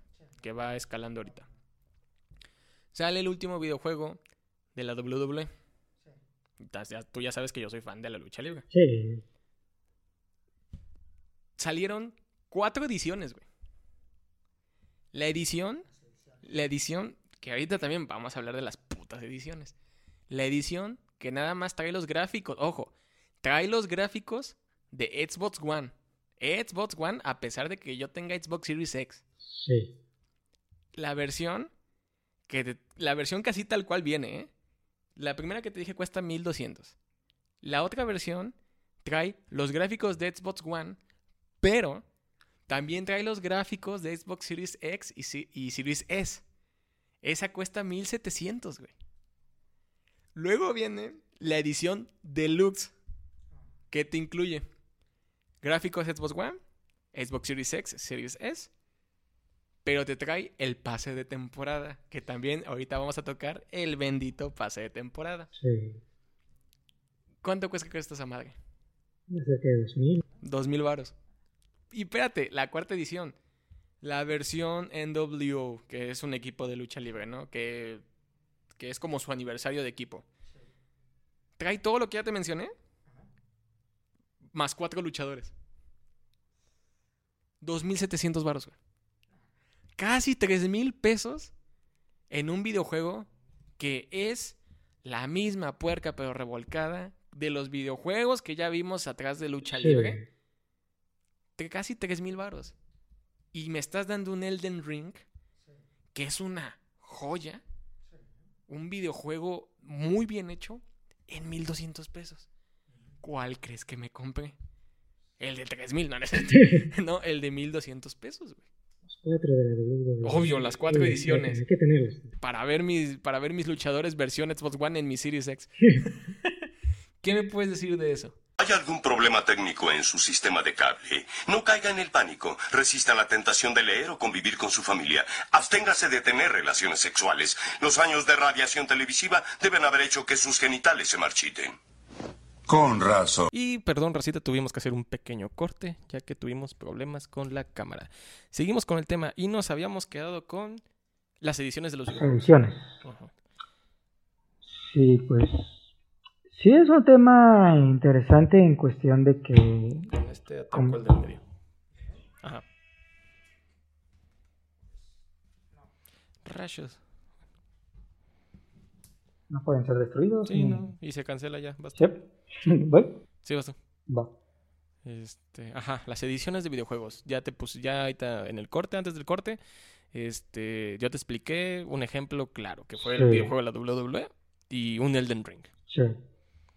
Pues ahí sí, como que. mm, Quizás se ha vuelto un poco abuso en cuestión de poder venderte algo y ponerle más precio al darte más cosas. Este, como obligándote. Ay, sí, si quieres la versión barata, no vas a tener tanto como si tienes la mejor versión. Es casi como cuando te venden las palomitas en el cine, que el pre- de las palomitas chicas y te dicen, sí, pero si le agregas tanto, te damos las grandes. Si le agregas tanto, te damos también un refresco. Y a final de cuentas puede que tú solo quieras las palomitas chicas porque tampoco te, este, quieres comer tanto. hambre.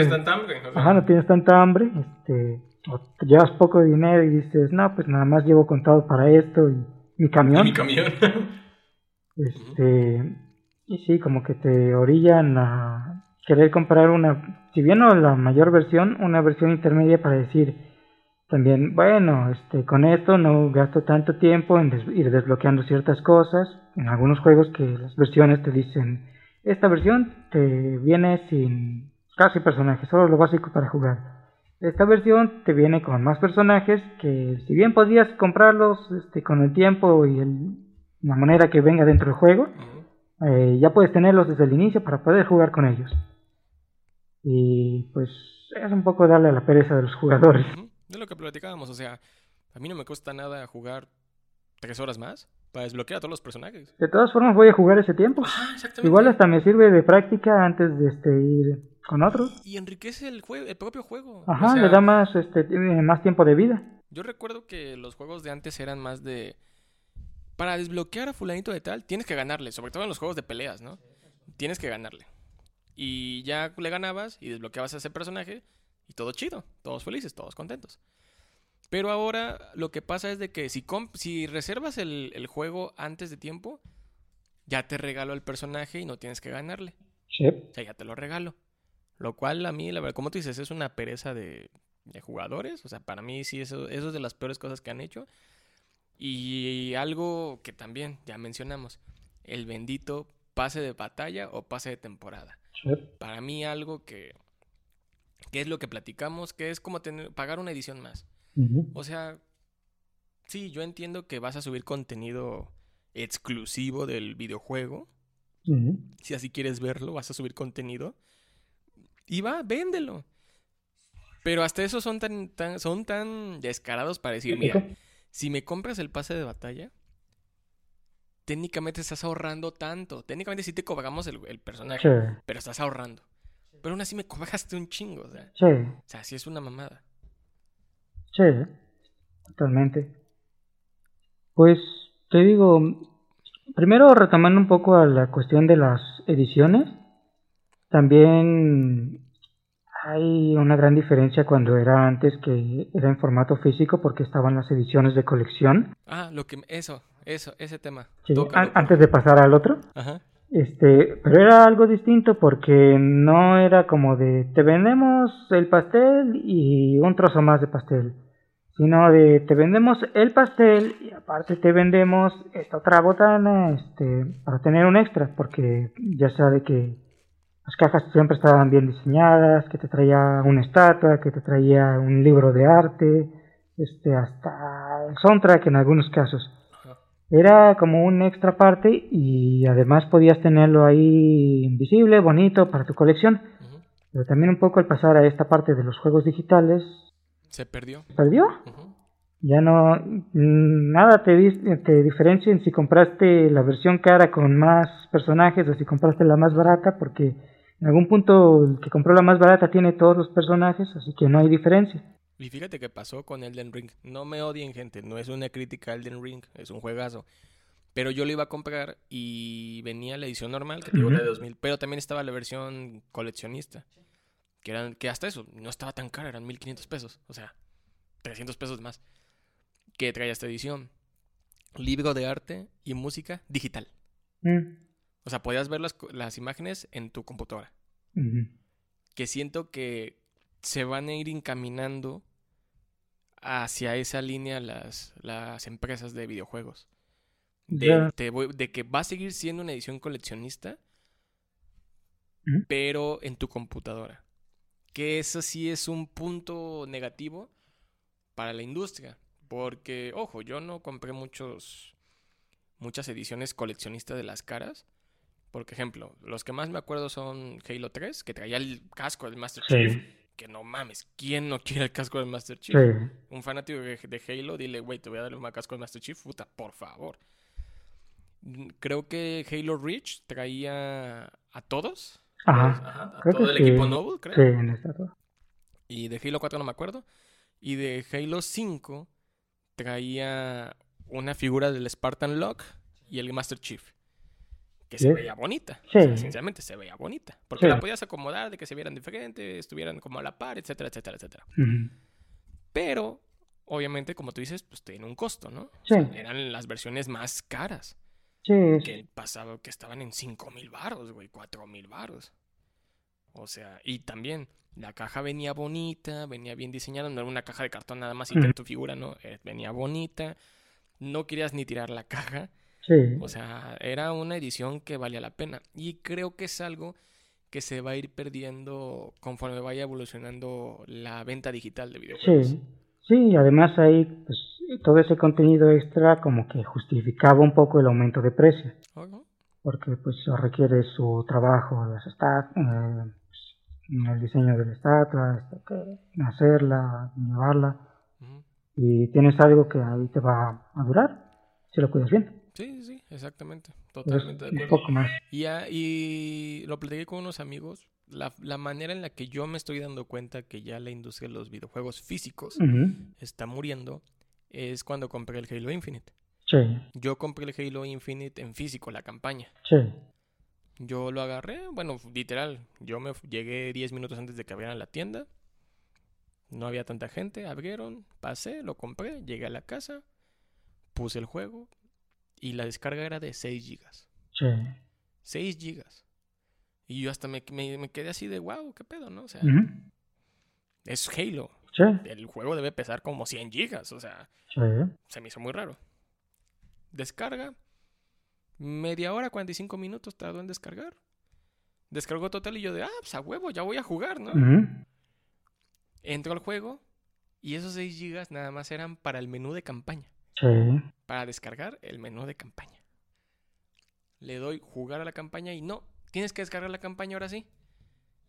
Y yo, puta madre. Y eso sí ya eran 50 gigas. Sí. Toda la tarde se quedó. No jugué ese día, jugué hasta el otro día. Y ya más me di cuenta que literal, si vas a volver a comprar un juego físico, el CD ya no te sirve de nada. No, Simplemente va a ser una llave. sí. Va a ser un pase para que la propia base de datos de Xbox o de la consola que tengas Sí. te dé el permiso de descargar el videojuego. Sí, hasta eso antes los juegos traían el instructivo que, te, que incluso te daba un poco de historia, te enseñaba algunas cosas que podías hacer. Este, ah, luego empezaron poco a poco a hacerlos más delgados este, esas partes y nada más te ponían Una hojita ya. una hojita diciendo con este saltas, con este haces esto y así, lo mismo que puedes ver, Imagen del control, ¿no? ajá, la imagen de control que puedes ver en el menú de pausa y en configuración controles o que te- dentro del mismo juego te van diciendo. El inicio, ¿no? El tutorial. Y luego ya nada, a lo mucho una hojita de es el juego.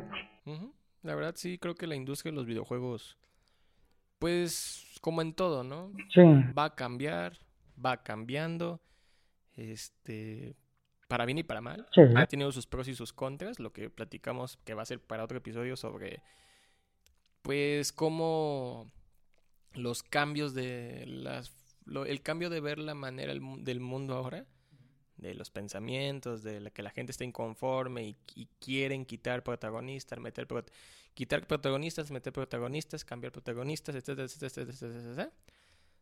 ¿Cómo ha afectado a los videojuegos, no? sí, También lo platicamos hace ratito. Un claro ejemplo es el de Horizon. sí, La gente se quejó por cómo se veía físicamente la protagonista. sí, A mí me encantaron los memes, eso sí, de que cómo se ve que nunca han visto una mujer. O sea, ese tipo de Sí. cosas, ¿no?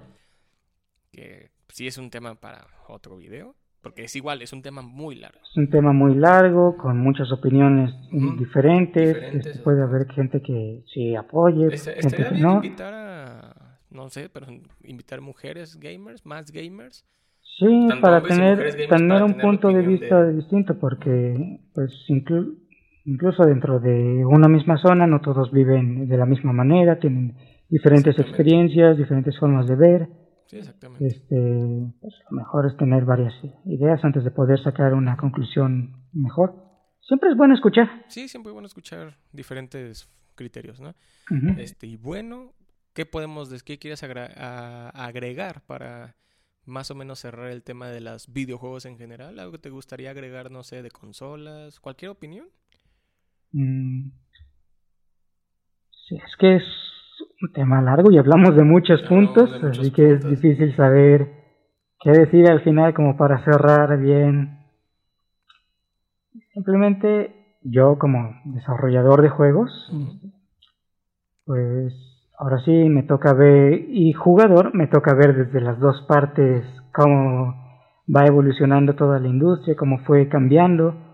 Este, eh, digo, como desarrollador tengo que ver qué es lo que tengo que hacer para que los juegos vendan, conseguir que adaptarme a las, este, pues ahora sí a decir por Si alguna la- forma, a las modas. Si la gente quiere que un cerdo verde volador con cabeza de pato sea el protagonista, sí, va a ser un cerdo volador verde con cabeza de pato. sí, si estoy trabajando para alguien y es lo que la gente quiere y lo que me piden que haga, tengo que hacerlo.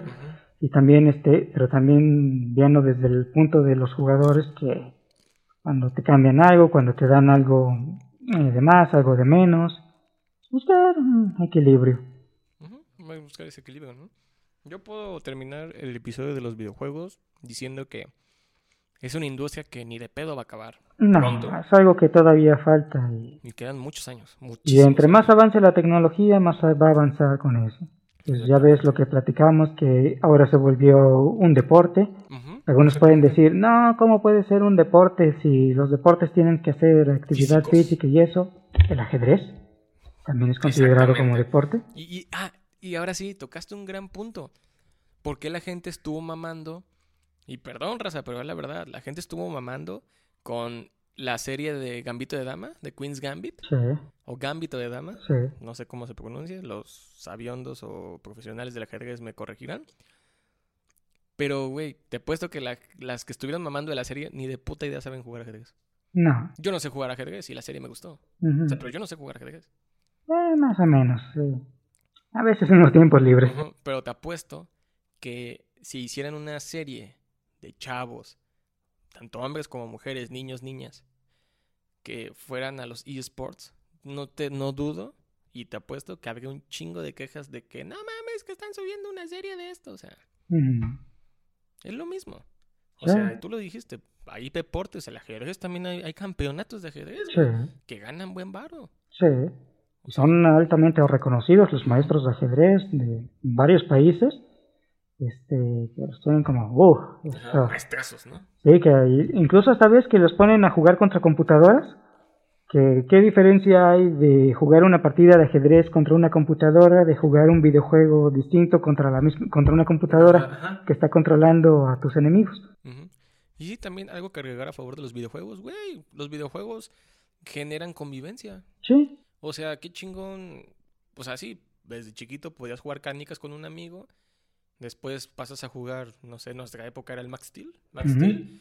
Y qué chingón después con el mismo amigo, después de tanto tiempo, jugar este Crash Bandicoot, jugar Sí. Spyro. Tú y yo eh, nos hemos desvelado jugando Halo. sí, O sea, en los tiempos de secundaria y actualmente también. O sea, es lo bonito. Es lo bonito también la unión de los videojuegos, pero también hay que tomar en cuenta que hay gente que se toma pues de mal modo los videojuegos y genera esa esa ¿cómo decirlo? esa pues la toxicidad que Sí. existe en el en el mundo gamer. ¿no? Y como en todo, así como lo- como los del Cruz Azul le tiran a la América, los que juegan Gears le tiran a los que juegan Halo. Los que juegan Magic le tiran a los que juegan Yu-Gi-Oh! y los que juegan Yu-Gi-Oh! les tiran a los que juegan Magic. juegan LOL, les tiran a los que juegan todo. Exactamente. Que juegan Hola, LOL. gamer, juguemos League of Legends. Los que juegan LOL le tiran a los que juegan Halo. Los que juegan LOL le tiran a los que juegan este, ¿cómo se llama? Dota. Los que juegan LOL le tiran a los que juegan LOL. Maldito LOL. Malditos, malditos jugadores de LOL arruinaron el LOL. ah, qué bonito meme. Sí. Está- sí, pero sí, es la verdad. Ajá. Y lamentablemente, como en todo, como ya lo dijiste, yo lo dije, hay un ambiente muy padre, Sí. sí, pero también un ambiente tóxico. Sí. O sea, y se ve tanto en los esports. Ve a los que hacen gameplays en YouTube. Sí. ¿Cuántos comentarios de eres un pendejo? No sabes jugar. Pinche nini. O sea, etcétera, etcétera, etcétera. Que quizás hay algo que la gente olvida muy es más- fácilmente. es más, no terminemos el episodio. Vamos a hablar de eso. De cómo la toxicidad de, de la gente y la también la buena vibra, Ujú. pues afecta también a cómo los nuevos jugadores tal vez le tengan miedo a entrar por, qué el, por el que dirán. Sí, he visto muchos este, juegos en los cuales como tienen el chat ahí de voz, chat escrito, y hay jugadores que sí apenas haces algo errado, ya te andan diciendo, no, ¿por qué hiciste esto? No sabes jugar, vete a jugar no sé qué. Este, Pinche manco. ajá, y hay gente que pues nada más quiere entretenerse, pasar el rato, que este, incluso hasta eh, puede que no tenga demasiada habilidad social y por eso se eh, recluye en los videojuegos. Eso también es muy, es Y- muy grato decir, ¿eh?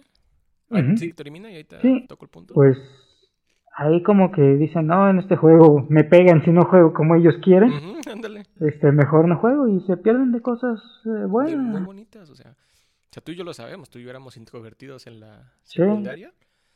Y pues sí, los videojuegos fue una manera en la que uno se distrae, uno convive. De hecho, creo que literal fue por eso que nos empezamos a llevar bien por los videojuegos, o sea, porque Sí, bas- era un tema en común.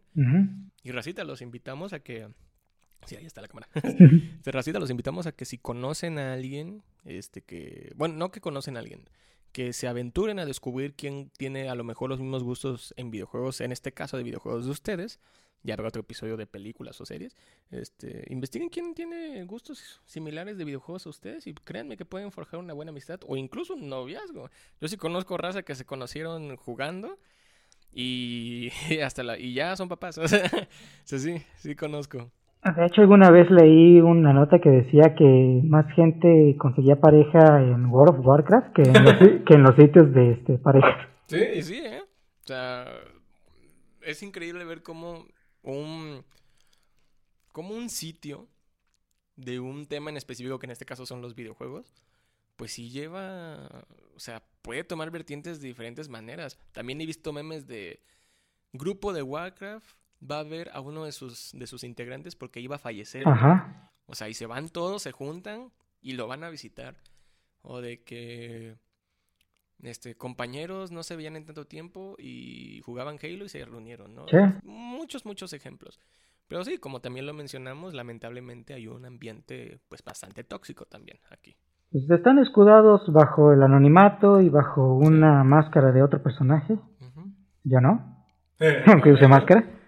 Ajá, Eso es original, ¿eh? Es original. Eh, yo, no, yo no me escudo bajo la máscara, solo me gusta. Exactamente. Este.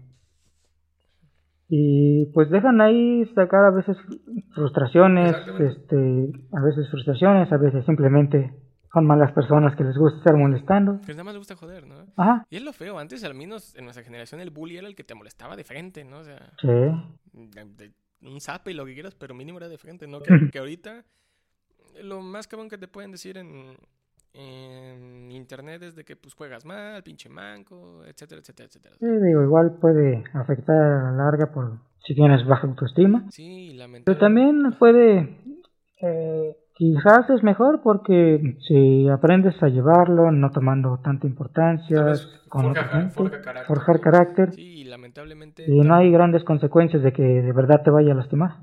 Y lamentablemente también hay personas que, pues, por ejemplo, yo soy el bully y, y tú eres el que está jugando, yo te comento algo malo a ti. Yo realmente no sé si tú tengas un problema mayor, alguna enfermedad, no sé, de, de este, no sé, alguna enfermedad mental, etcétera, etcétera, ¿no? Estoy jugando sin manos. Exactamente, o sea, o sea, exactamente. Algo, y también algo chido de los videojuegos de ahorita es que, que están siendo mucho más inclusivos, pero para la buena Ajá. para tratar de llevar a gente con alguna discapacidad a jugar videojuegos. Ya hay, aunque no lo crean, raza, hay controles que no se controlan con las manos. O sea, ya hay habilidades. Hace poco con el juego de Rainbow Six, este, que usualmente hacen como un torneo cada año, Rainbow Six Invitational. Ajá. Este, vi que hicieron unas partidas con youtubers de, este, tanto del continente europeo como del continente americano. Y uno de esos jugaba sin manos. O sea, digo, no son los jugadores top, sino que son, son creadores de contenido, pero da esa op- opción. Eh, también lo bonito de los videojuegos, ellos sí son inclusivos para bien, ¿no? Sí, O sea, porque sí, hay- de hecho yo me tocó ver videos de controles que son, que para los que tienen alguna, pues algún problema motriz, en el cual sí son unos tableros así de grandes, con dos botonzotes. sí. y les es fácil jugar, ¿no? O sea, y qué chingón que, que existe eso. También vi un video de, de un ex militar que perdió un brazo Sí. y jugaba Call of Duty con uno y, güey, ganó la partida. O sea, o sea, también hay, ahora sí, ¿quién es el manco? Pendejo, o sea. Sí, sea, sí, también-. Sí, ajá, o sea, o sea, realmente hay que cuidar las palabras con, con las que nos dirigimos a los otros gamers. Sí, es ser, es ser gente responsable y no olvidar una cosa, que los videojuegos, por mucho que este, puedan ser un deporte así en que ganas dinero o lo que sea, al final de cuentas su punto base es que son entretenimiento y son fantasía. Exactamente. Es un lugar- No son reales. Es un lugar donde puedes este, disfrutar de un rato viajando en el espacio, puedes estar bajo el agua, explorando cavernas subterráneas de- eh, en el centro de la Tierra.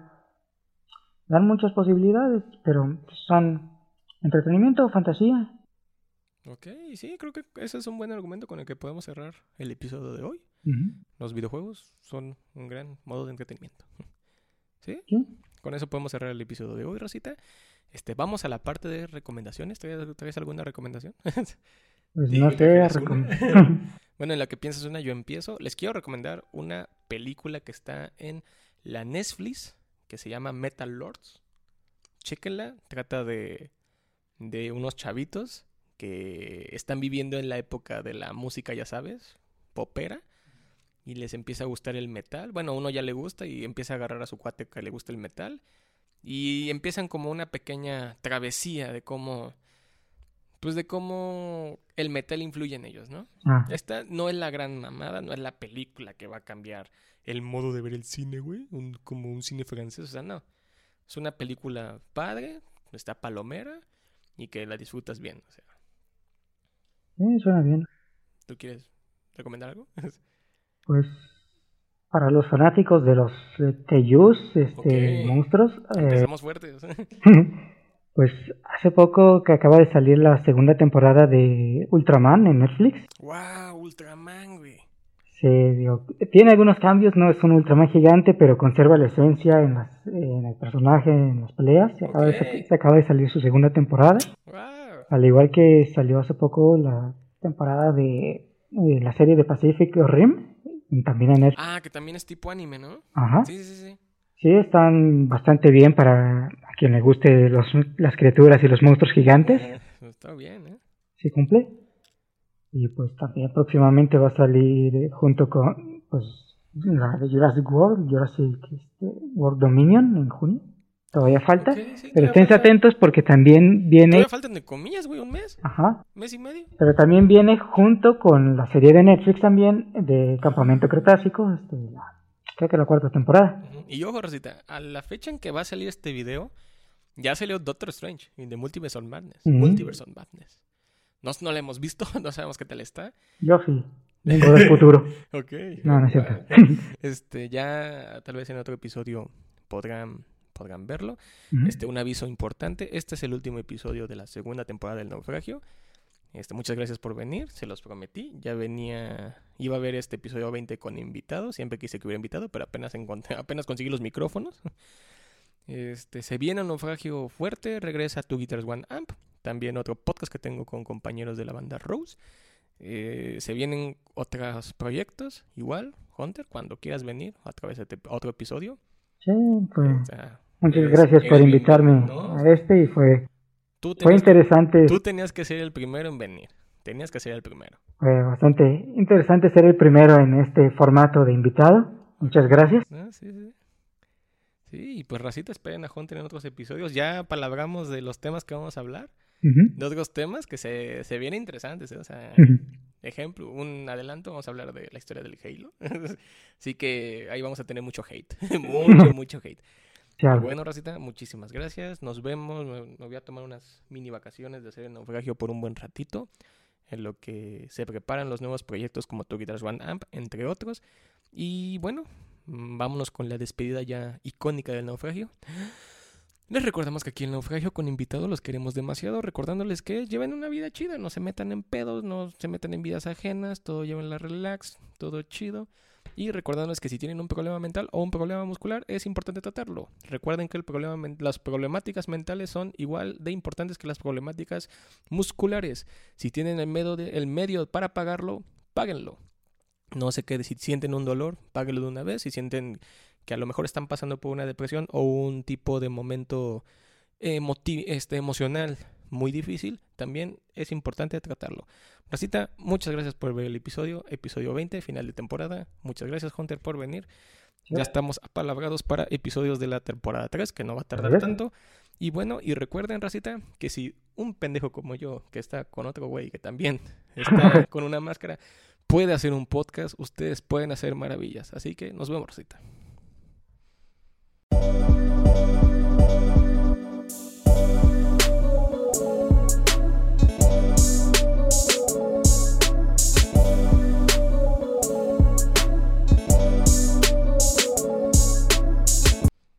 Y ya ahí está.